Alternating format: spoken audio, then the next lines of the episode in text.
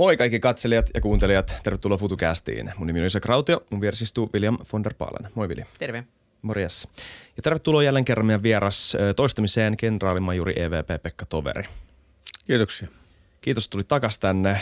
Viimeinen jakso oli todella suosittu ja tykätty, joten tästä tuli varmaan tosi kivaa taas. Tämä ei välttämättä kivaa, kivaa ei välttämättä se oikea sana, Joo. mutta mielenkiintoista. Ei kannata nuolasta niin tipahtaa. Niin, kyllä. tota, hypätään heti aiheeseen. Ukrainan sota. Me viimeksi kun me puhuttiin, niin tämä NS ensimmäinen vaihe oli vielä käynnissä ja me keskusteltiin vähän siitä. Sitten tuli pieni suvantovaihe, pieni paussi, ei oikein tiedetty mitä tapahtuu. Ja tämä kuva ainakin täällä Suomessa oli aika vahvasti se, että Ukraina menee aika hyvin. Venäjällä mm. yllättävän huonosti. Nyt on tullut uusia hyökkäyksiä, no eniten Donbassissa, melkein pelkästään jopa. Ja tilanne on vähän epämääräisempi nyt.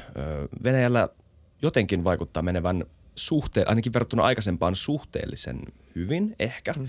Ja tämä on ehkä vähän sekoittanut sitä pakkaa. Niin mikä tämä tilanne on sun näkökulmasta ihan ekaksi? No Venäjällä menee suhteellisesti ehkä pikkusen paremmin sen takia, että se on, se on niin kuin rajo, pudottanut kaikki ambitionsa ja tavoitteensa niin huomattavasti pienemmiksi. Eli jakaksi lähdettiin valottamaan koko Ukrainaa, hallintovaihtoa, Ukraina hävitetään itsensä valtiona. Sitten kun tota, ei saatu Kivaa vallattua, ei saatu Harkovaa vallattua, eteminen pysähtyi ja oli pakko vetäytyä sieltä pohjoisesta, niin todettiin, että no nyt pitää keksiä uusi tarina, koska diktatuurithan aina, aina valehtelee ja nyt keksittiin, että no eihän me oltu mitään Ukrainaa valtaamassakaan. Tämä oli tämmöinen opera, sota, o, ovella sotajuoni, että hyökättiin kaksi pohjoiseen. Ja nyt me itse asiassa otetaan vaan tämän Donbassi, mitä on se, se, mitä me alun perinkin haluttiin, mikä on tietenkin ihan selkeä vale. Mutta se voima, voima joka saatiin siellä pohjoisesta irti ja kaikki jäljellä olevat voimat, ne on keskitytty nyt niin kuin paljon pienemmälle alueelle. Eli tämä on ihan tietyssä mielessä vähän niin kuin talvisodan toitin, to, toisinto Suomessa, että venäläisten hyökkäsi talvisodassa leveällä rintamalla aina, aina niin kuin, tota, tuolta kannakselta Petsamoon asti pääsivät operatiiviseen yllätykseen, koska suomalaiset ei odottanut tätä. Mutta sitten heidät liikkuvissa taisteluissa niin motetettiin ja tuhottiin ja he joutuvat vetäyty, vetäytyvät takaisin omalle puolelleen tuolla pohjoisessa pää, pääosin ja miettivät hetken aikaa, mitä tehdään. Sitten lisäsivät joukkoja kolmenkertaiseksi melkein ja, ja keskittyvät ne kannakselle pienellä alueelle ja summassa läpimurto saatiin semmoinen ta, ta, tulos, että, että saatiin pakotettua Suomi rauhaa. Niin tässä on sama, sama juttu, että nyt voimat on keskitty sinne pienelle alueelle. Ää, ero on siinä, että Stalinilla oli niin kuin massoja. Hän pystyi niin kuin moninkertaistamaan ne joukot Suomeen vastaan. Putinille ei ole. Eli periaatteessa nämä on niin samat, samat kuluneet joukot. Nyt ne on vaan keskitytty niin pienellä alueella ja kaikki tulenkäyttö on keskitytty pienellä alueella, että nyt on saatu, saatu pieni tota, ää, murto aikaiseksi ja, ja pyritään saamaan se Severodoneskin alue haltuun niin, että saataisiin tämä Luhanskin oblastin koko hallintoalue haltuun. Ja siinäkin, siinäkin kyllä, kun alussa lähdettiin vähän hakemaan vähän isompaa saarusta, ei onnistunut, vähän pienempää saarusta ei onnistunut ja nyt, nyt saadaan ehkä tämä pikku, pikku nökkönen sieltä Severodonesk haltuun, että kyllä saavutaan menestystä, mutta alkuperäisen tavoitteisiin nähden niin aika vaatimatonta. Mitä se tarkoittaa Ukrainan näkökulmasta – puolustajan näkökulmasta ja, ja Ukrainan tavoitteiden näkökulmasta alkuun, niin moraali tietenkin ollut kovaa ja, ja onnistunut mm. tosi tehokkaasti puolustamaan kaikkia näitä alueita, mitä säkin kuvailit, niin mm. miten nytten, kun, kun ollaan tämmöisellä ihan pienellä tai paljon pienemmällä alueella, niin, niin muuttaako tämä Ukrainan niin kuin lähestymistä tähän sotaan? No siinä on just se haaste, että, että alussa taisteltiin niin Ukrainan ehdoilla. Eli laajalla alueella venäläiset oli levällään, ukrainalaiset pystyivät käymään liikkuvampaa, taktisesti, taita, taktisesti taitavampana, ne pystyvät pääsemään yllätyksiin ja aiheuttaa venäläisille paljon tappioita, iskemään heidän selustaansa ja näin. Nyt kun taistelut käydään pienellä alueella ja, ja, ja venäläisillä onkin kaikki vahvuudet puolellaan. Eli ollaan pienellä alueella – heillä huolto pelaa, koska, koska rautatiet on hallussa ja, ja sieltä tulee niin Venäjältä koko ajan lisää ampumatarviketta. Ja voidaan käyttää sitä raskasta tulta, missä heidän ylivoima. Heillä on tykistöä, rakenneheittimistöä ja suoraan ammuta tulta ampuvia panssarivaunuja enemmän kuin ukrainalaisilla. Niin, niin, niin tota, he on jo, ukrainalaiset on niin kuin huonommassa asetelmassa. He on niin kuin kiinteässä taistelussa asemissa, heitä kuutetaan koko ajan. Tappiot on varmasti kasvanut. Presidentti Zelensky hän sanoi, että heiltä kuolee 100-150 sotilasta päivässä nyt. Eli se on ihan samanlaista kuin se kannaksen kultustaistelut siinä vaiheessa, kun läpimurtoa ruvettiin tekemään, niin suomalaiset oli asemissa ja, ja päälle tauttiin tulta, niin tappiot, tappiot kasvaa suhteessa isommaksi. Että se on niin heille huonompi, huonompi tilanne. No tämähän on ihan, siis ihan karmivaa nimenomaan kulutussotaa, semmoista mm. jäätävää tuhoamissotaa monien satojenkin kilometrien päästä pommitetaan paikkoja ja ihmisiä kuolee joka päivä. Niin mit, mikä on tämä, vähän tarkemmin, mikä on tämä nykyisen taistelun asetelma? Mitä oikeastaan tapahtuu ja, ja miten kumpikaan pystyy pärjäämään toistaan vastaan? No kyllähän tämä niinku, tämä, tämä, tämä vähän niin muistuttaa toisen maailmansodan, osittain jopa ensimmäisen maailmansodan taisteluja. Just, että, että Ukrainassa on se linnoitussa asemissa, venäläiset pommittaa niitä ja tota, tota, tota, raskaalla tulella, tulella niin, että ne saa aukon aikaiseksi. Ne menee pari kilometriä eteenpäin ja, ja missä on seura- ukrainaisten seuraavat puolustusasemat ja sama toistuu. Että, että siellä ää, Popenon, Popenankaus nyt oli alueella, niin, niin venäläisten sai läpimurron. Tänne haluttiin hyö, sai 20. päivä tätä ää, toukokuuta jonkinlaisen murron aikaiseksi. Nyt on niin kuin 10, 10 päivää edennyt, mutta vain joitakin kilometrejä. Että tämä niin kuin, ensimmäisessä maailmansodassa, maailmansodassa oli tyypillistä, että läpimurto saatiin, mutta sitten etenemistä oli mitattiin kilometreissä, ei sadoissa kilometreissä. Eli, eli tota, ja se on semmoista hidasta junnaamista.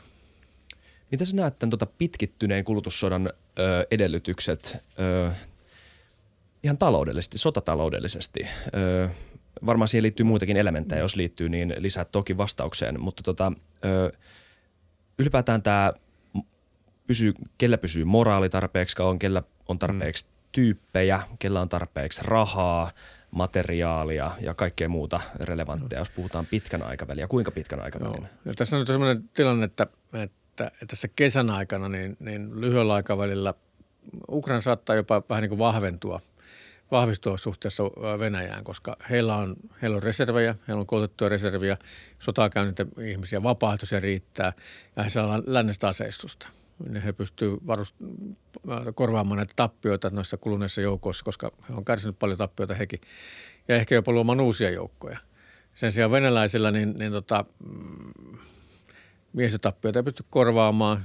Erinäisiä temppuja on tehty ulkomaisia värväyksiä myötä ja mikä ei ole toiminut. Heillä, heillä niin miehistötäydennystä ei juurikaan tuu, jos tulee. Se on äärimmäisen huonosti koulutettua, huonosti motivoitua, osaamatonta porukkaa, että on pelkkää tykiruokaa. Ja kalustotappioitakin on tullut ja nythän viimeisimmät uutiset on, että, että valko armeija joutuu luovuttamaan materiaalia Venäjän armeijalle. Mm. Eli kuvastaa sitä, että, että kun tappiot on varmaan niin kuin niissä hyökäneissä venäläisissä joukossa jopa 50 prosenttia tiettyjen kalustojen osalta. Ja, ja tota, täydennyksiä ei, ei ole saatu pyörimään, niin venäläiset heikkenee. Mutta taas pidemmällä, pidemmällä aikavälillä on se tosiasia, että Ukrainan talous, YK arvioiden mukaan Ukrainan bruttokansantuote putoaa melkein 50 prosenttia tänä vuonna. Mm. Ja, ja tota, vaikka lä- lännestä saadaan apua – lännestä saadaan apua, niin siitä huolimatta se taloudellinen kantokyky niin pitkällä aikavälillä heikkenee. Venäjällä taas, okei, okay, sanktiot iskee hänen taloutensa on arvioitu, että, että positiivinen arvio on, että, että, että optimistinen arvio on, että 12 prosenttia putoisi bruttokansantuote. Se onkin 12 prosenttia verrattuna 50 prosenttia, niin onhan siinä ero. Ja Venäjä saa rahaa koko ajan, koska energiahinta on noussut – ja, ja nämä lännen sanktiot on kuitenkin aika, miten nyt sanoisi, malti, maltillisia mun mielestä ja, ja, ja, ja, tota, ja ostajia riittää. Kiina ostaa sitten halpaa, Venäjä myy, myy öljyä halvemmalla sitten Kiinalle ja Kiina ostaa sitä ja muut Intia ostaa sitä, jolloin itse asiassa Venäjän öljytulot on, niin kuin energiatulot on kasvanut verrattuna sota edeltävään tilanteeseen, niin ei heiltä niin kuin raha lopu. Niin pitkällä aikavälillä Venäjä tota, on taloudellisesti vahvempi ja voi jatkaa sotaa pidempään heidän haasteena on se, että mistä ne saa korvaavaa sotamateriaalia, mm. koska se on täysin riippuvasta. Vähänkin kehittyneempi järjestelmä, järjestelmä niin on ollut kaikki toiminut länsikomponenteilla. Ja, ja tota, nyt siellä on jo suljettu panssarivaunutehtaita, ilmatorjunta- ja ohjausjärjestelmiä ei rakenneta, kun ei, ei, ole, ei ole länsimaisia komponentteja, että saataisiin rakennettua mitään tehokkaampaa. Kyllähän ne varmaan pystyy sieltä vanhoista, kun heillä on varastossa tuhansia taistelupanssarivaunuja siellä jossain pitkin Siperiaa tyyliin, jotka on aika huonossa hapessa pääosin. Mutta niin, on kuitenkin tosi paljon. Niitä on tuhansia. Joo. No arviot vähän vaihtelee. Että on puhuttu, että olisi ollut 10 000 taistelupanssarivaunua. Nyt, nyt eräät arviot on, jotka perustuu kyllä aika hyväänkin analyysiin, että ehkä joku 3000 olisi niin korjattavissa, koska niitä on kannibalisoitu tai sitten on mennyt niin huonoa kuntoon. Mutta joka tapauksessa puhutaan tuhansista. Mutta siinä on se, että kyllä Venäjän teollisuus varmaan saa niin moottorin moottorin käyntiin ja telat, telat, telat pyörii ja, ja torni saadaan pyörimään ja tykki ampuu, mutta ei ole pimeä näkökykyä, ei ole, ei ole välttämättä mitään edes toimivaa vakainta, mitään länsimaista hyppivää länsimaista tyyppistä hyppivää taajuuksista radiota ei ole. ja niin edespäin. Eli, eli kaikki kehittyneempi elektroniikka on riippuvasta länsi, lä, länsimateriaalista ja sitä kun ei saada, niin sitten mennään niin sotaan 60-luvun teknologialla. Sehän on T-62 taistelupasteri on otettu varastosta, joka on siis 60 vuotta vanha vaunu, mm. niin otettu varastoista ja, ja niitä viedään nyt Ukrainaan. Mm.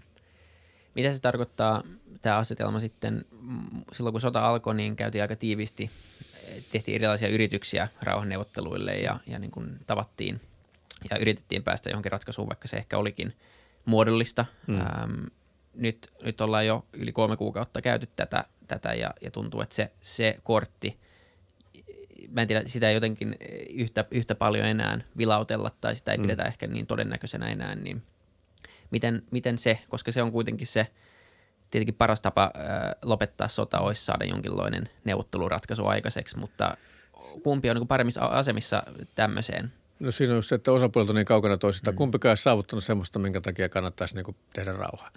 Että tota, ukrainaisilla nyt niin kuin, sota menee kuitenkin suhteellisen hyvin, että, että, että heillä on valtaosa maasta ennen heidän hallussaan tukea tulee niin kuin lyhyellä aikavälillä vahvistumassa. Venäjä taas ei ole saanut vielä sitä Donbassia haltuunsa, mikä se haluaisi saada, saada että voisi sulistaa nyt edes poliittisen osa, osavoiton. Ja, ja tota, Venäjä ei luovu näistä valtaamista alueistaan. Että heillä on sen pääosa sitten Donbassista ja sitten on se eteläinen rantamaa sieltä äh, Hersonista Mariupoliin, noin 400 kilometriä leveä ja 100 kilometriä syvä alue Dnieprin eteläpuolella ja sitten pieni sillanpää siellä, siellä tota Dnieprin pohjoispuolella. Ne ei tästä siitä alueesta suostu luopumaan ihan neuvottelulla, vaan siitä ihan varmaa, että Venäjä lähtee siellä vaan pakottamalla. Ja, ja Ukraina tietää, että jos nyt suostuu tulitaukoon, kun he tuolla Donbassissa kävi kahdeksan vuotta sotaa mm. tulitaukolinjalla, missä Venäjä koko ajan rikko tuli, tulitaukoa ja valmistautui seuraavaan sotaan. Niin nyt tämä sama toistuisi vaan uudella, uudella linjalla, joka olisi heille entistäkin epäedullisempi.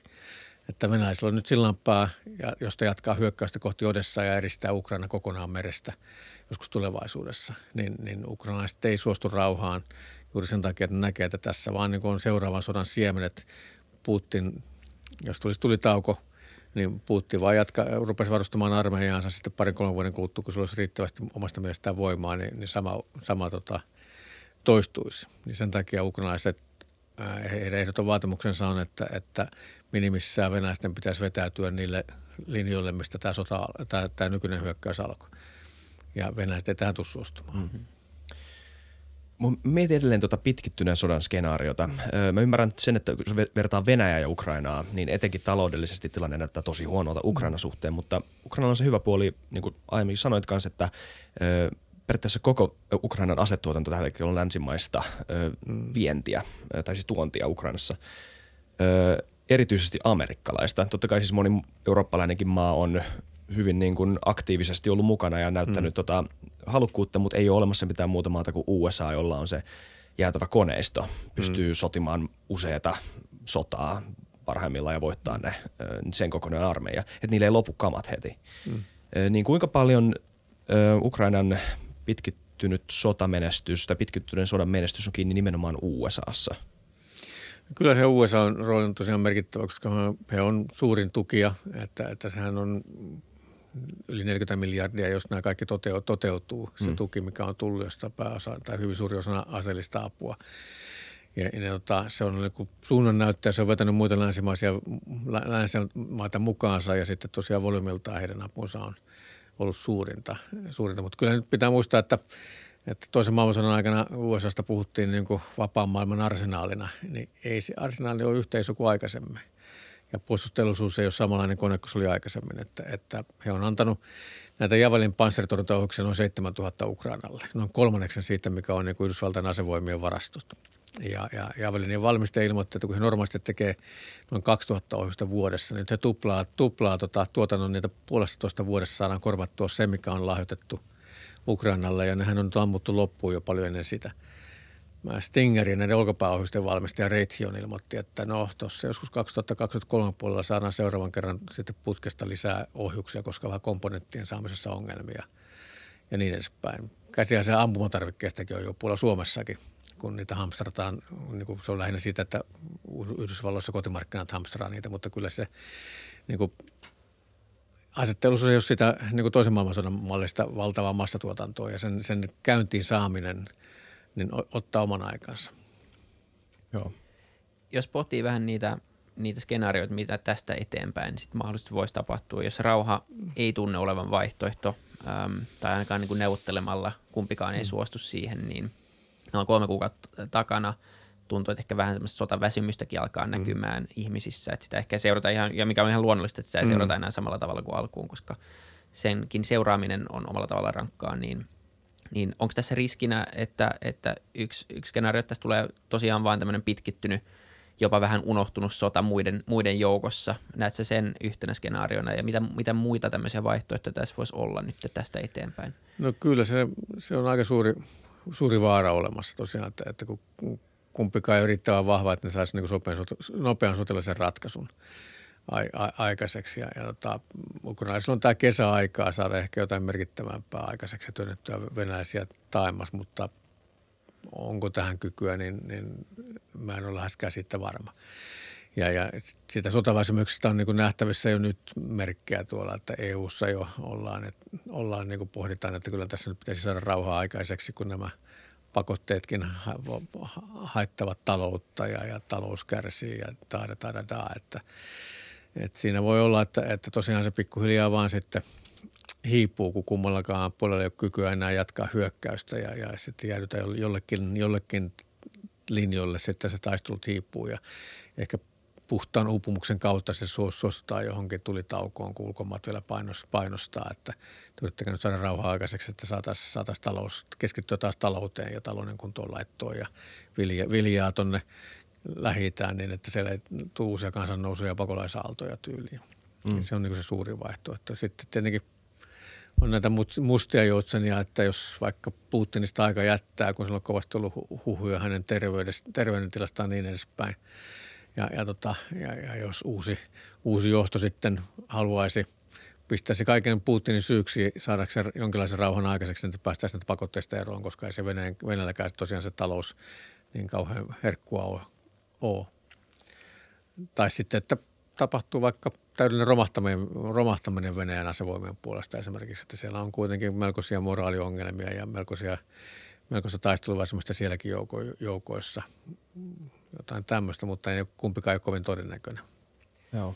Onko vaarana, että semmoinen uupumus voisi johtaa vähän niin kuin paradoksaalisesti jopa semmoisen kuin eskaloitumiseen sitten Venäjän suunnalta? Tätä on niin kuin esitetty ja tämä on semmoinen, mm. tässäkin podissa monta kertaa jo todettu, että, että se ydinase uhka jollekin isommalle on mm. aika pieni tai, tai melkein olematon. Totta kai olemassa aina, mutta, mutta sitten joku tämmöinen niin taktisen ydinaseen käyttö tai jotain, niin mahdollisesti voisi olla mahdollista – niin onko siinä riskinä, että jos se menestys jatkuu näin huonona ja ei saavuteta mitään, niin, niin ja tämmöinen niin desperaatio vaan kasvaa? Hmm. Mä se riippuu lähinnä, tota, mitä Venäjän sisällä, sisällä tapahtuu.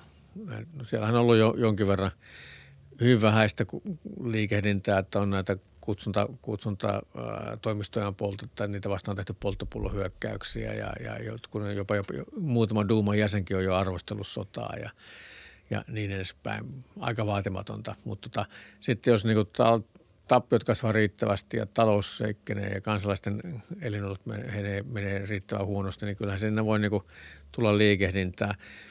Pitää muistaa, että, että Venäjän ydinasedoktriini sanoo käytännössä, että, että tota, ydinasetta voidaan käyttää, jos niin Venäjän kohdistuu eksistentiaalinen uhka sehän tarkoittaa suomeksi, että, että ydinasta voidaan käyttää, jos Putinin, Putinin vallassa pysymiseen kohdistuu eksistentiaalinen uhka, koska diktatuureissa se on se vallassa pysyminen on se kaikkein tärkeintä. tärkeintä ja, ja tota, Putinin valtaa ei, hän voi hävitä Ukrainan sodan ilman, että hänen valtansa olisi välttämättä uhattu Venäjällä. Se, se tyyppisen tapaan taputellaan ja käännetään voitoksi tavalla tai toisella, että, että saavutamme tavoitteemme, tuhosimme Ukrainan ky- kyvyn uhata, uhata venäläisiä Venäjää, tap, tapoimme natsit, nyt voimme vetäytyä. Eihän kansalaiset siellä, kaikki tietää, että se on vale, mutta eihän se kukaan sinne ääneen mene sanomaan, kun sä voit saada 15 vuotta linnaa siitä, kun sä väärän sanan siinä maassa, niin kaikki, että joo, erinomainen homma, voitettiin sota. Mutta tota, sitten jos niinku tulee semmoista sisäntäkuohuntaa, joka rupesi uhkaamaan, uhkaamaan, että tämä sota on semmoinen painolasti, että nyt kansalaiset lähtee kohta kapinoimaan, niin silloin hän voisi ehkä tarttua tämmöiseen asiaan. Mutta niin kuin sanottu, että jos jotain on aika hyvin sementoitu siellä Venäjällä, niin se on kyllä Putinin valta. Nyt kun mainitsit ydinaseet, niin mä haluaisin kysyä vähän tämmöisen uloszoomavan kysymyksen ylipäätään tästä kauhun tasapainosta, mikä nyt, on, tota, ö, mikä nyt vallitsee, koska siis muutama viikko sitten Venäjä alkoi puhumaan näistä hypersonisista, tai tuli, tää, tuli nämä kolme uutta, tota, tuli tämä Sarmat 2, mm. ö, Avantgarde ja tämä Poseidon, nämä uudenlaiset mm. tota, ydinohjukset, joita Venäjä lähti, jo, jolla Venäjä lähti leijumaan. Ja mun kysymys ja lyhyt konteksti, mä pidän tätä mahdollisimman lyhyenä, mutta tota, koska tämä kauhun tasapaino on ei ole vaan mikään tota abstrakti tasapaino, se on tosi tarkalleen suunniteltu tasapaino nimenomaan kylmän sodan aikana Neuvostoliiton ja USA välillä. Sitä piti koordinoida. Ja yksi tosi jännä osa sitä, mitä moni ei välttämättä ymmärrä, on myös ohjustorjunta mm. ja sen rajoittaminen.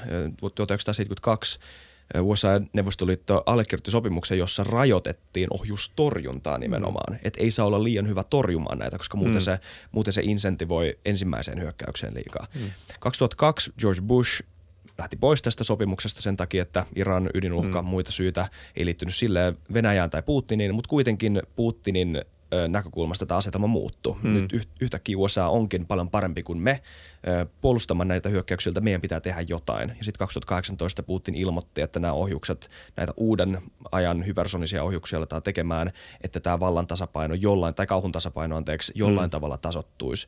Niin nyt kun nämä on olemassa, niin mikä tämä tasapaino on? Millä sä näet sen? No en, en mä näe siis, Putin on ennenkin ylistänyt näitä ihmeaseita ihan tyypillisen sama kuin Hitlerin Wunderwaffen, että, että nyt, me on waffe, nyt meillä on uusi ihmease, jolla voitetaan sota.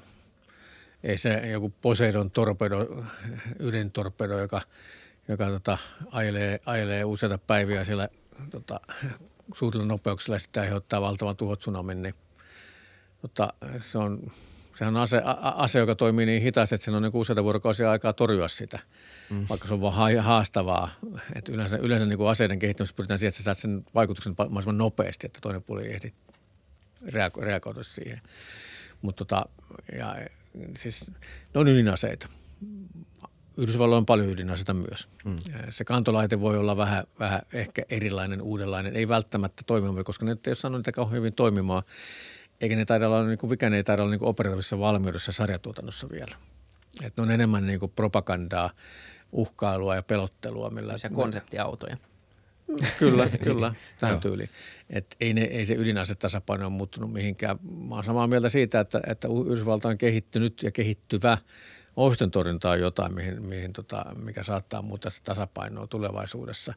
Sanotaan nyt, että jos, jos, jos Yhdysvallat tekisi ensi iskun, niin, niin, niin kun, tie, mä oon vähän skeptinen tuosta, että onko Venäjän ydinase niin hyvässä kunnossa, kun on nyt nähnyt, miten, mm. miten paljon siellä tämä korruptio on syönyt sitä asevoimien, konventionaalisen asevoiman äh, suorituskykyä. Se on aika iso riski. Niin, niin ota, se ydinasekaan ei välttämättä ole ihan niin kuin viimeisen päälle kunnossa. Jos Yhdysvallat tekisi ensi iskun, niin se voima, mikä on siellä, että niin kuin vastaiskuu venäläisellä, niin saattaa olla niin, että Yhdysvaltain ohjuksen torjunta saattaa sieltä poimia aika paljon pois.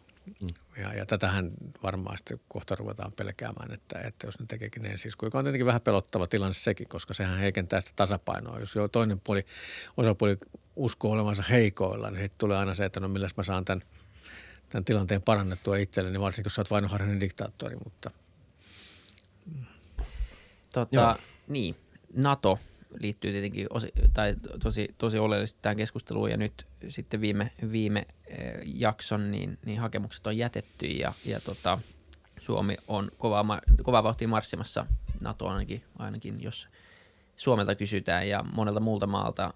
Toki hakemuksen jälkeen alkoi heti tulee vähän, vähän tämmöistä tota, rutinaa liitoksista. Ää, Turkki ilmoitti, mm. tai lähinnä nyt Erdogan – ilmoitti kova ääneen, että, että tota, ei tule käymään tai on vaatimuksia ja, ja muuta vastaavaa, niin siitäkin on esitetty tässä podissa jo erilaisia mielipiteitä. Jotkut, jotkut on sitä mieltä, että sitä kannattaa pitää ihan oma, aitona uhkana, ja jotkut, jotkut on sitä mieltä, että se on ihan aito, tai se on pelkkää poliittista peliä, että, hmm. että sillä haetaan nyt niin kuin, ikään kuin hyvää neuvotteluasemaa johonkin muuhun asiaan. Mutta hmm. miten tätä tilannetta pitäisi ajatella ihan niin kuin Naton sisäisesti, että paljon tämä vaikuttaa – Naton kemiaan ja, ja pitäisikö tästä olla mitenkään suomalaisena huolissaan, että Turkin kaltainen NATO-jäsen pystyisi meitä oikeasti estämään? No kyllä, siinä riski on olemassa, että ei sitä nyt kannattaa niin olankohauksella kohauttaa, että no neuvotellaan pari viikkoa, mm. tämä on, tämä on tapissa, että, että Erdogan on kuitenkin yksinvaltias tota, yksinvaltia siinä, siinä maassa ja, ja tota, hän hakee totta kai huomiota, niin kuin Putin on hyvä, hyvä, hyvä esimerkki, että, että, että siinä on niin pienen miehen egoa hivelee, hivelee kun pääsee, pääsee huomion keskelle ja, ja, ja tota Yhdysvaltain presidenttiä myöten länsimäiset val, valtiojohtajat käy häntä pyytelemässä häneltä sitä, sitä sun tätä. Ja Erdogan haluaa myös varsinkin hänellä viime aikoina mennyt huonosti. Talous, talous menee heikosti ja kannatus on heik, heik, heikentynyt ja kukaan ei ole vähän aikaa muistanutkaan Turkkia nyt. On taas huomioon keskellä. Se on tietenkin hänelle itselleen arvokasta. Hän pystyy osoittamaan johtajuutta jo, tota, omille kannattajille, että näin, näin nämä pullamyssy Pohjolan ihmiset, joita meitä, meitä on halveerannut ja mm, eikä mm. meidän EU-anomuksia tukenut, tukenut niin, niin saavat nyt vähän ky, ky, kyytiä meiltä ja, ja hattukädessä joutuvat anelemaan multa. Niin sehän on – se on hänelle niin kuin kaikki, kaikki kotiin päin. Mutta kyllä mä kuitenkin uskoisin, että tässä, tässä tota, se pääkohde on Yhdysvallat, että Jenkeltä haluttaisiin jotain.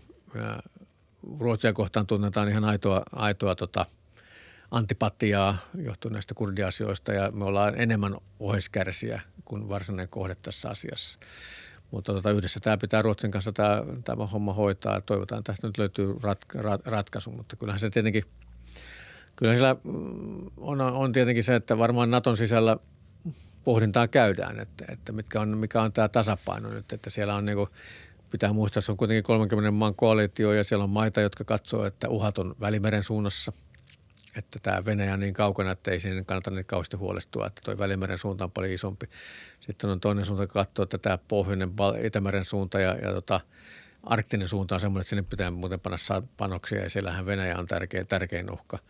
Ja nyt jos Suomi ja Ruotsi liittyy sinne, niin tämä pohjoinen suuntaus vahvistuu. Niin siellä voi olla, niin kuin, että no, tarvitaanko nyt välttämättä tätä, tätä mm. pohjoisen suunnan vahvistusta. Että, että, Mutta mut ei, kyllä niin kuin linjat on tällä hetkellä vielä selkeästi yhtenäiset ja, ja jota Suomi halutaan sinne. Ja, ja Turkki on ainoa, joka heittää kapuloita rattaisiin.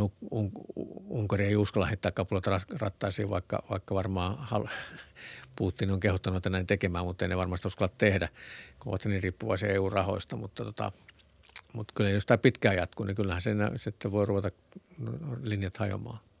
Voiko näitä verrata yhtään keskenään niin kuin jotain Turkin kaltaista maata, joka on kuitenkin iso maa, verrattuna sitten Suomen ja Ruotsin jäsenyyden. Voiko se johtaa, johtaa niin kuin siihenkin, että, että tästä tulee joku valintakysymys NATO sisäisesti, että jopa valittaisi Turkin ja, ja tämän pohjoisen vahvistamisen välissä, vai varmaan loppupeleissä yritetään kuitenkin tietenkin neuvotella, mutta... Onhan siinä, onhan siinä tietenkin se, että, että Turkki on niin strategisesti merkittävällä alueella, kun se valvoo sitä must, mustaa merta ja, ja, ja se on siellä lä, niin lähi kupeessa, kupeessa ja, ja sen kautta pystyy hallitsemaan itäistä väli, välimerta, niin se on strategisesti hyvin tärkeä alue. Ja, ja tota, Suomi ja Ruotsi on siitä niin kuin ehkä harmittomia, että että tota, varsinkin Suomella on vahva puolustus ja Ruotsi on kehittämässä omaansa.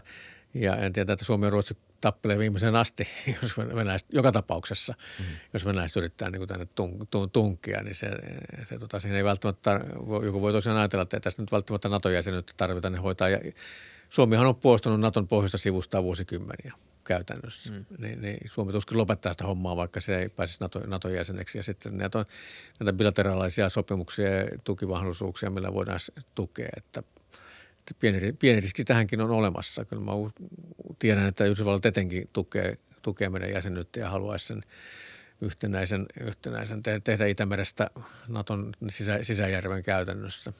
Mutta tota, riskejä on olemassa. Nyt tota, lähi, lähiviikot, ehkä kuukaudet on tosiaan kriittisiä siinä, että päästäänkö tässä semmoiseen järkevään ratkaisuun.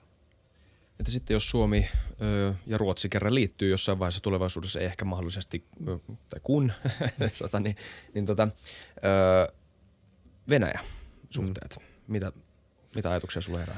No, en mä näe siinä suurempaa ongelmaa, että, että Venäjä kunnioittaa voimaa – ja jos ollaan voimakkaan, voimakkaan puolustusliiton jäsen, niin, niin tota, sillä on vähemmän, vähemmän halua yrittää sörkkiä ja vaikuttaa Suomeen. Ja, ja voi sanoa, että, että sen, sijaan, sen sijaan, että on yritetty niin kuin negatiiv, negatiivisesti vaikuttaa Suomeen, että ette saa tehdä sitä, ette saa tehdä tota, niin, niin tota, nyt ehkä todetaan, että no Suomi on Naton jäsen, no niissä pöydissä tehdään päätöksiä muun muassa Nato ja Venäjän, Venäjän suhteista, niin ehkä jos niin positiivisen kautta voitaisiin lähestyä Suomeen ja saada Suomea vaikuttamaan, vaikuttamaan Naton toimintaan niin, että, että tämä yhteiselo olisi parempaa. Mm. Ja tämä on niin kuin, mun mielestä, mä näkisin, että Suomen NATO-jäsenyys vakava, vakavoittaisi meidän suhdettamme Venäjää ja, ja tota, rauhoittaisi heitä, koska niin kuin sanottu, että, että tota, negatiivisella ei enää saa mitään aikaiseksi, niin jos voitaisiin kokeilla sitä vai jotain positiivisempaakin lähestymistä tässä. Niin paljonhan puhuttiin siitä, että tulee tulemaan iso vastareaktio jo pelkästään hakemuksen jättämisestä mm. ja, ja, ja näin. Ja paljon puhuttiin sodan alussa tietenkin siitä, että mikä on uhka Suomelle mm. ja, ja mikä on sodan todennäköisyys, että tulee, tulee monirintamasota ja, mm. ja Venäjä tulee samaan aikaan niin kuin tänne päin. Niin tuntuu, että sekin keskustelu on vähän, vähän hiipunut mm. tässä nytten tämän Venäjän heikon, heikon menestyksen myötä ja, ja tuntuu, että tämä NATO-jäsenyys ja ainakin se hakemus, niin ei ainakaan vielä mitään ihan valtavia vastatoimenpiteitä mm. tai reaktioita ainakaan, mitä julkisuuteen saakka olisi, olisi tullut, niin on, on aiheuttanut, että tuntuu, että se nyt on otettu vastaan vähän ikään kuin vaan tosiasiana, että näin kävi ja, ja ehkä luultavasti kuitenkin tajuttiin jossain vaiheessa, että näin tulee käymään. Mm. Mä luulen, että tässä on käyty ihan, niin kuin ensinnäkin pitää muistaa, että Venäjä uhkailee aina. Se, ja silloin kun Baltit oli liittymässä NATOon, Baltian maat, niin se uhkailu oli ihan yhtä, ihan yhtä kovaa. Ja, ja tosiasia on se, että Baltian maat oli niin sotilaisesti paljon heikommin, ei neillä ole mitään kykyä puolustaa itseään. Ne taloudellisesti paljon riippuvampia Venäjästä. Ne on samassa sähköverkossakin Venäjän kanssa. Venäjä voinut sammuttaa valot sieltä, jos olisi halunnut. Niin, niin tota, käytännössä mitään ei tapahtunut. No nyt me ollaan tilanteessa, että, että joo, toki kovasti uhkailtiin, että tästä voi olla seuraamuksia, mutta sitten Venäjä varmasti yllätty. Yllätty siitä, että, että miten kansallismielipide vaihtui tosi nopeasti – ja sitten diktatuureissa aina välillä unohdetaan se, että, että tota, demokraattisessa valtiossa kansalaismielipiteellä on vaikutusta ja poliitikot rupesivat tekemään töitä, mitä kansa heidän olette, toivoi, toivoi tekevän. Ja poliitikot Suomessa toimi äärimmäisen yhtenäisesti ja nopeasti. Ja se prosessi tapahtui niin kuin että se niin kuin mm. varmaan hämmästytti, että hitto, eihän näin nopeasti, kun tätä on 20 vuotta tätä on jauhettu, nyt nämä tekee sen viikoissa. Niin siihen on niin kuin vaikea reagoida nopeasti. Ja Venäjän voimat on kiinni, niin sotilainen voima – kuin sitten nämä, nämä, nämä voimat, mitä sä voit käyttää johonkin hybridivaikuttamiseen. Että niilläkään loputtomasti mitään trollifarmeja on ja, ja, ja tota, kyberhyökkäjiä on, on, että ne on kiinni Ukraina, Ukrainan sodassa, niin ei sitä kauhean nopeasti pysty reagoimaan. Sitten todettiin, että okei, ei ole poliittista, poliittista ää, painostuskeinoa, ei ole taloudellista painostuskeinoa, varsinkin nyt energiavientikin on käytännössä loppunut, loppunut. Ei ole sotilaista voimaa irti, jolla Suomea ei pystyisi mitenkään vakavasti uhkaamaan – ei ole tosiaan sitten näitä hybridikeinoja. Sitten kun kansa näin yhtenäinen tässä asiassa, niin, niin kyllä nyt varmaan ymmärtää, että vaikka nyt jonkun sosiaalisen median kautta yritettäisiin jotain kampanjoita heittää, niin ei sillä ole mitään vaikutusta.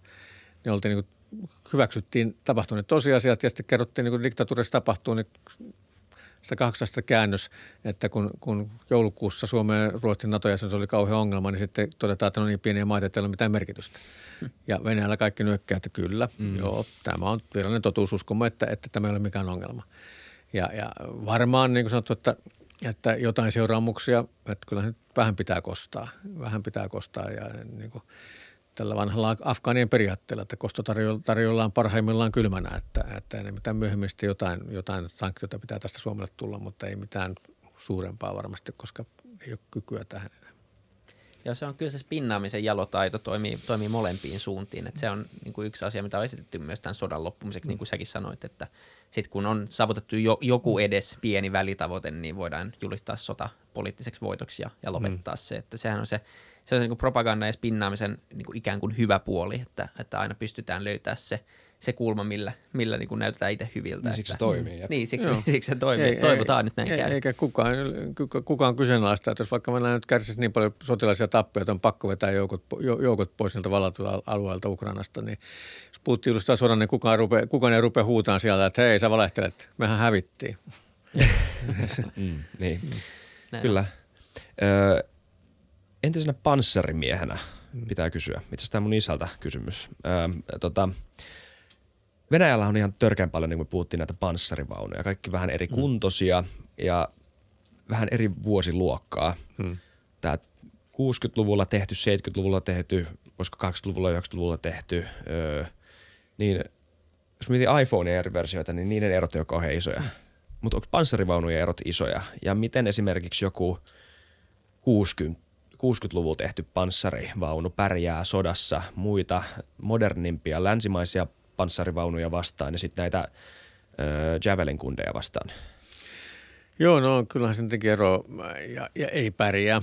Niin. Mutta tota, nämä, nämä Tekus 2 esimerkiksi, mitä Venäjä on käyttänyt aikaisemminkin, ja, että, että ne on lähinnä ilmeisestikin tarkoitettu lähinnä sen vallatun alueen pitämiseen, puolustuksellisiin tehtäviin, niin kuin asepesäkkeinä, asepesäkkeinä ja, ja, ja tota, paikallisiin, vasta, paikallisiin vastahyökkäyksiin, että niillä ei ole tarkoitus lähteä mihinkään hyökkäyssotaan paistaritorjuttua aluetta vastaan vastaan, jolloin, jolloin ne pärjää siinä hommassa. Mutta tota, tosiaan, jos joutuisi lähteä hyökkäämään, niin kuin jos semmoisella kalustolla lähtisi hyökkäämään Ukraina, Ukrainan syvyyt, syvy, syvyyteen yrittäisi tunkeutua paisantorjuntaa ja, ja, ja, uudempia, 30 vuotta uudempia vaunuja vastaan, niin kyllähän sinne aika nopeasti kävisi aika huonosti. Mutta kyllähän se kalustokirja Venäjällä on niin kuin, vaikka nyt on kaikki T-sarjan vaunuja, on, on niin kuin periaatteessa T72 ja, ja T80, T90 on niin ne pääkalustot ja, ja teknologia on hyvin paljon samanlaista. On. Samanlaista ja se peruskonstruktio on ihan samanlainen. Kaikki, kaikki, kaikissa vaunutyypeissä niin vaunumista istuu se ampumatarvikekasan päällä ja kaikki kuolee, jos tulee läpäisevä osuma. Jos se ei ole tosi nopea jaloistaan, se pääsee vaunusta pois. Mutta tota, sitten niitä on tosiaan, niitä on modifioitu ää, eri asteille, että siellä on aika, aika kirjavaa, että osassa on lämpökameraa ja osassa on aktiivista suojajärjestelmää ja niin edespäin, mutta se on, ja se mikä on mielenkiintoista, että, että kun Soiku, puolustusministeri Soiku julisti tässä vähän aikaa sitten, että 70, tavoite on saavutettu, että 70 prosenttia materiaalista, asevoiman materiaalista on uutta tai uuden verosta. Niin sitten kun katsoo noita esimerkiksi Orux-sivuston, joka, joka päivittää näitä Venäjän, Venäjän ja Ukrainan vaunu, vaunu, kalustotappioita todistamalla niin kuin sosiaalisen median kautta vahvistamalla, että onko, onko tämä todellinen tapa, tappio. Ne katsoo niitä vaunu, Venäjän vaunutappioita, niin noin 40 prosenttia sitä kalustosta on niin kuin semmoista uusinta modifioitua kalustoa. Et pääosa on niin kuin vanhempaa kalustoa. Että tässäkin on taas tämmöinen venäläinen totuus, että että noinkohan se kaikki kalusto on tosiaankin 70 prosenttisesti uutta tai uuden veroista. Niin sehän on vähän semmoinen, semmoinen perspektiivikysymys, että mikä on uuden verosta. se... näinkin, näinkin voi ajatella, kyllä totta. Mikä se sivusto oli? Muuten tähän, tähän tulla, että on ollut oikeasti aika vaikea, tai on itsellä ainakin ollut vaikeaa tietää, että mihin... Orks, mä en nyt muista sitä loppuun Joo, okei. Okay. Mutta Mut lähinnä vaan... Niin me seurataan niitä Twitteriä, sä suosittelit sitä viimeksi. Kiitos siitä se on jotenkin tässä tietenkin vaikeaa, kun, kun sota on reaaliaikaista, sitä tapahtuu koko ajan kaikkialla ja, ja siellähän ei oikein niin kuin voi olla paikan päällä kukaan mm. sinänsä laskemassa ja meillä on osintteja ja muuta vastaavaa, niin, niin miten luotettavana tämmöisiä arvioita kalustetappioista ja, ja, ja muista tappioista voi pitää. Et mm. Alkuvaiheessa tuli tosi paljon näitä niitä näkyy Twitterissä ja somessa näitä, että Venäjän tappiot kumulatiivisesti kasvoi joka päivä. Ne oli aika huikeita lukuja mm. tai, tai, isoja lukuja heti. Ja, ja tota, tuli vaan mieleen itse, että kuinka paljon tästä on, on niin tämmöistä ikään kuin positiivista propagandaa Ukrainan suunnat ja mi, mihin voi luottaa ja, ja mm. mi, millä tarkkuudella tämmöistä pystyy arvioimaan niin kuin avoimista lähteistä. No lähtökohtaisesti ei, ei kannata luottaa juurikaan mihinkään, mutta tota, kyllä siinä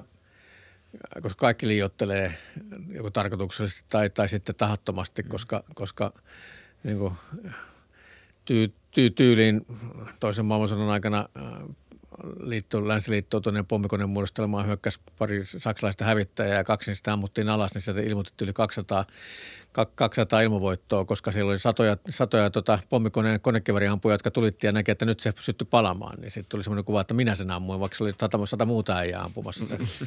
ja, tota, et, et näiden verifioinnissa on ihan niinku haasteita. Mutta tota, kyllä niin kuin semmoinen summahuntura, kun katsoo touruksia, että tehdään, niin kuin, näyttävät tekemään hyvin, hyvin ammattitaitoisesti sitä ja, ja tarkasti ja myöntävät sen, että siellä on niin oma kategoriansa esimerkiksi vaunutyypille, että pystytty, pystytty tuota tunnistamaan, että romukasa on.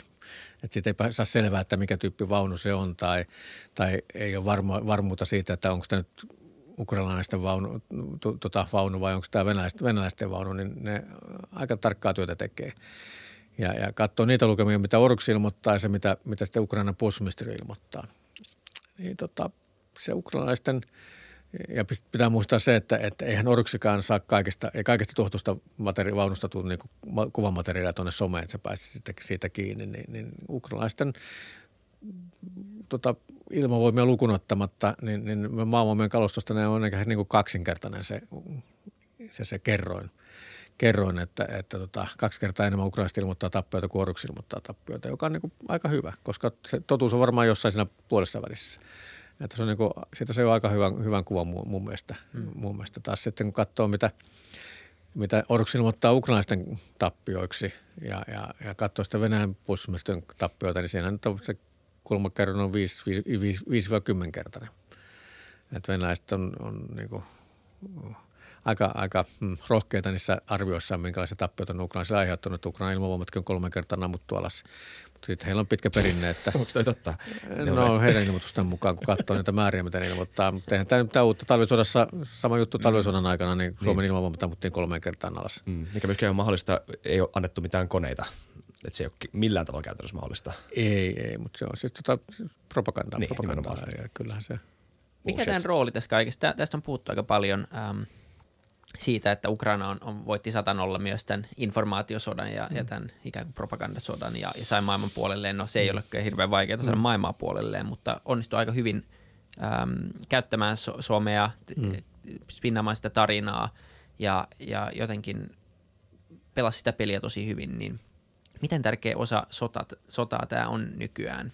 Tämä, koko tämä informaatiopuoli ja tämä tarinan ikään kuin kertominen ja, ja, ja nämä asiat? On, onhan se, se on todella merkittävä. Että, että, että, tästä niin helpottaa sitä, että Celesni on koomikko ja hän, kaikki, hän, hän otti paljon sieltä, sieltä tota mediamaailmasta ihmisiä, äh, ihmisiä tota sinne hallintoonsa. Ne on ammattilaisia, ne tietää, ne tietää miten tätä – tätä asiaa myydään, minkälaiset asiat on, minkälaiset videot on semmoisia, että ihmiset kiinnostaa ja jaksaa kuunnella ja, ja, ja sitä, sitä tarinaa.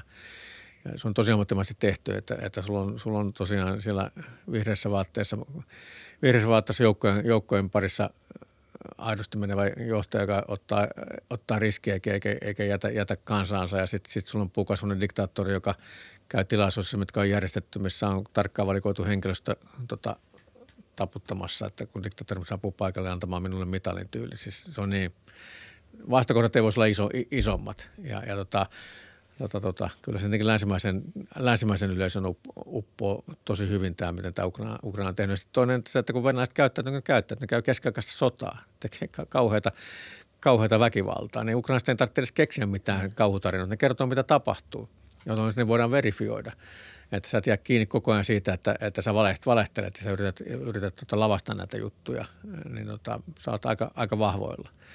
vahvoilla. Toisaalta sitten pitää muistaa se, että, että uppoo hyvin länsimaisen yleisöön, mutta tuolla on kuitenkin globaalissa, globaalissa yleisössä ää, Afrikassa ja, ja, ja Aasiassa on paljon semmoisia yleisöjä, missä, missä niin kuunnellaan sitä venäläistä tarinaa, tarinaa vähintäänkin yhtä paljon, ehkä jopa enemmän. Ja kyllä ollaan niin skeptisiä siitä sen lännen syöttämään tarinaan, tarinaan ja että niin kuin Ukraina nähdään kuitenkin enemmän osana länttä siellä, että ei niin kuin kaikki sitä tarinaa usko. Mutta kyllä se niin kuin tämän Ukrainan kannalta tietenkin se läntinen apu on tärkeintä, läntinen myötätunto on, on tärkeintä ja siinä on onnistunut erinomaisesti. Ö, varmaan tiedustelu ö, asiantuntijana, se ymmärrät tämän paremmin kuin moni, moni, moni, moni, moni, moni muu. Mutta on asia, mitä ihmiset on varmaan enemmän kuin koskaan ennen tajunnut nyt, että – totuudet tai tieto, mikä liikkuu näistä asioista, niin se on ei ole mitään binääristä totuutta tai valetta. Mm. Se on spektri. Öö, kai, harva asia on täysin totta, harva asia on mm. täysin valetta ja harva semitotuus, joku semitotuus voi olla vähemmän epätotta kuin toinen. Siis me eletään mm. tämmöisessä tosi harmaassa alueessa tiedollisesti. Ja se on ollut monelle aika uusi kokemus. Öö, ja niin mitä, sä, mitä tämä niinku, öö, miten, miten mä kutsuisin ilman, että mä kuulostan täysin ääliöltä, episteminen resilienssi. Joku tämmöinen, niin kuin, mitä tämmöinen, niin kuin, a, ää, ää, mä, mä, mä, en sano tätä enää. Mä, mä, mä lupaan, että mä en ikinä, ikinä sanonut enää. Tämmöinen, niin kuin, ää, tämmöinen, mit, miten ihmisellä on pysy, pysynyt pääkasassa tämmöisen niin kuin kokemuksen kanssa, että voiko tietoon luottaa. Että onko mm. mä lopulta se tyyppi, joka joutuu oikeasti varmentamaan tai, tai päättämään, että luotanko mä tähän infoon, luotanko mä tähän infoon. Sitten tulee tosi, monelle varmaan tosi kova kokemus. Kyllä, mutta mä luulen, että, että, että tota, No mä toivon. Niin. Mä toivon, että, että, että ihmisten medialukutaito kehittyy tässä. Joo. Että kyllähän se on tosiaan, kun on tullut näitä deepfakeja, kyllähän Selesistäkin on jo julkaistu video, missä hän käskee, käskee joukkoja antautumaan, antautumaan, joka nyt ei mennyt kauhean hyvin läpi tietenkään. Ja, niin tota, että tota, tämmöistä se on ihan haastavaa. Just, just tämmöiset asiat, jotka on niin, kuin, on niin, auto, niin, niin ulkona se, että todellisuudesta, että just, että, että kansakunta, joka on valmis tappelemaan viimeisen asti, että presidentti, presidentti joka on, niin yhtäkkiä tuossa sanomaan, että antaudutaan, niin eihän kukaan usko sitä. Että noi on, niin kuin, noi on vähän kömpelöitä juttuja, typer, typerää edes yrittää. Sen pitäisi olla enemmän niin semmoinen ehkä mahdollisuuden rajoista oleva deepfake, niin semmoista kannattaa ruveta tekemään, jolla saataisiin sitä, sitä, sitä, sitä omaa, omaa tarinaa tai epäluuloa kylvättyä sinne yleisöön. Mutta kyllä se on, se on haastava totta kai, kun se median tulva on niin valtavasti, va- valtava. Mutta mä nyt toivoisin, että ihmisten medialukutaito tässä ajan myötä kehittyy. Pitää muistaa, että tämä on niin tästä ihmisten tiedonvälityksessä, joka on niin kuin, puhutaan viidestä kymmenestä tuhannesta vuodesta, eh, josta pain, painotuotteita on luettu jotakin satoja vuosia ja nyt sitten viimeiset 30 vuotta yhtäkkiä onkin Jep. tämmöiset vehkeet, niin ehkä, ehkä ihmiset kuitenkin kehittyy niin, että, että ne osaa suhtautua siihen asiaan skeptisesti eikä usko kaikkeen lukemaansa, että – ja, ja yleensä yrityksen edistyksen kautta tultuaan huijatuksi, meilläkin on tullut monta kertaa huijatuksi, niin, niin tota, toteaa, että hetkinen kaikkea nyt ei kannata heti uskoa ja katsoa muitakin lähteitä ja mm. miettiä, että olisiko tämä mahdollista, mahdollista mahdollisuuksien rajassa ja mitä sitä teknisesti, teknisesti tämmöinen voidaan väärentää. Ja ihmisten pitäisi oppia paremmin, että miten ihmiset ylipäätään käyttäytyy tai mitä voi olettaa ihmiseltä internetissä, jossa, mm. jossa puhuu, saattaa puhua päivässä tai nähdä päivässä yli sadan ihmisen eri mielipiteet asioista. Mm.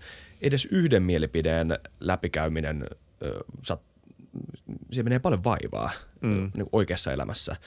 Niin sitten jos, sit jos näkee vaan tämmöisen yhden tota, otoksen jostain somekeskustelussa, mm. missä joku tyyppi on vähän lannistunut tai ihan jaksaa, jossain mm. bussissa on vähän kiireinen, sitten näkee, että ah, mutta olipa tosi huono väite, tota, niin tämmöinen niin Venäjän vastainen väite, että, että, niin kuin, että onko nämä tämmöisiä idiootteja nämä, niin kuin, mm. sitten sit jollain niin kuin, lähtee tota, siemen kylväämään, että ehkä, ehkä nämä länsimaat kuulsettaa sittenkin.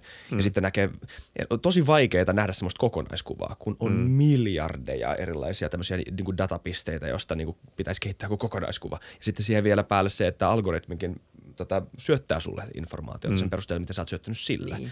Mahotonta pitää ihmiset, ja siksi niin kuin nimenomaan toi lukutaito ja se, että oppisi mm. saamaan ne tota, sen immuunipuolustuksen jollain mm. tavalla ekakäyntiin.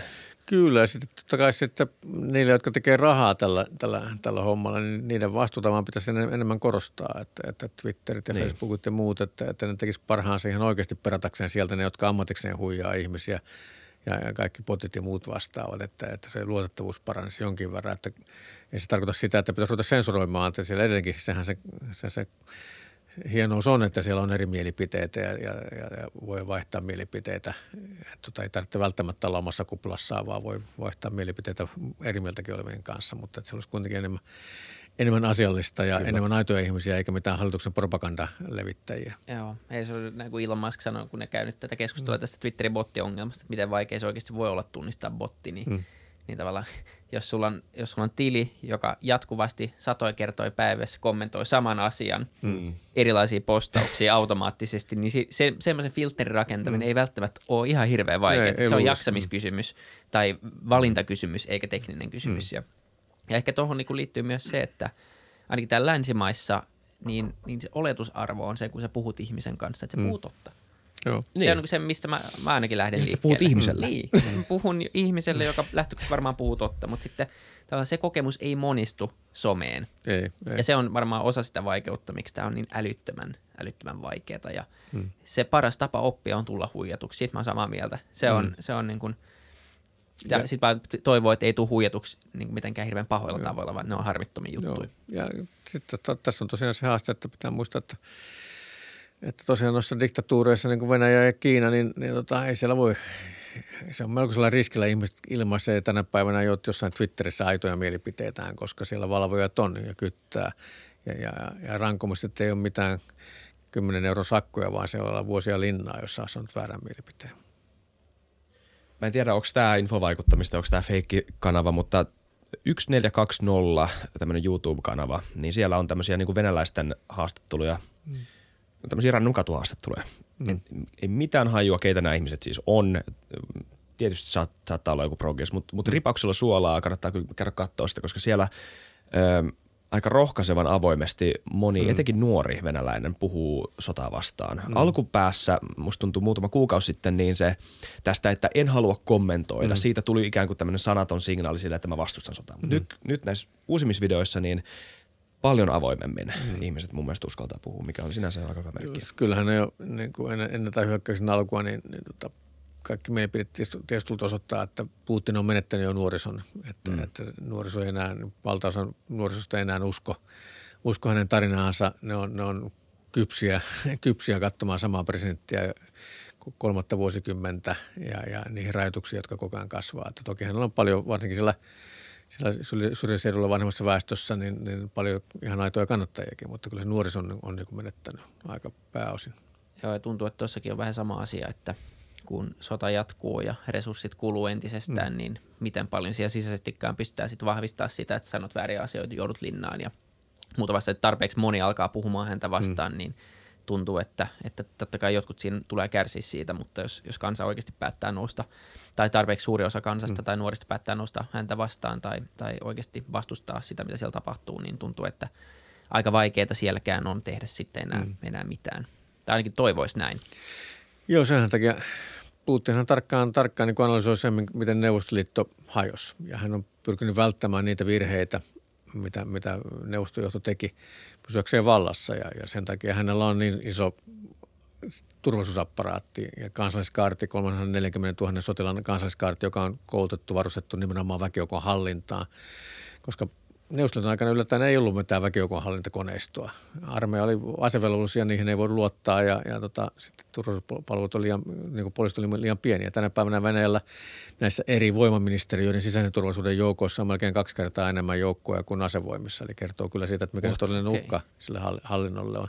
No ei ihme, että sieltä ei löydy mobilisaatio sitten Ukraina, jos siellä no, osittaa ihmiset toki ja, ja, muissa tehtävissä. Joo, ja, ja tämähän on yksi, yksi millä Putin pönkittää valtaansa, että, että, että niin kuin valtava määrä ihmisiä on valtiolla töissä mm. ja nimenomaan turvallisuusapparaattiin yhteyksissä tavalla tai toisella, jolloin, jolloin ne niin on kontrollissa ne tukee lähtökohtaisesti Putinia. Ja sitten just tämä, että, että tota, Venäjä on vankila. Neuvostoliitosta vastaan toisen ajattelijan, että ei päässyt pois. Ne pantiin linnaan tai ne joutui jäämään sinne, kun ne, ne ei päässyt vapaasti matkustamaan urputtamaan asioista, niin, niin aivovuotahan on ollut kauheita. Miljoonia ihmisiä on lähtenyt Venäjältä, Venäjältä ja, ja oppositio on, niin kuin, on ajettu pois maasta, mm. jolloin siellä ei ole sitten ne urputtajat ei, ei jää sinne levittämään, levittämään huonoa mieltä ja toimimaan hallitusta, hallintoa vastaan.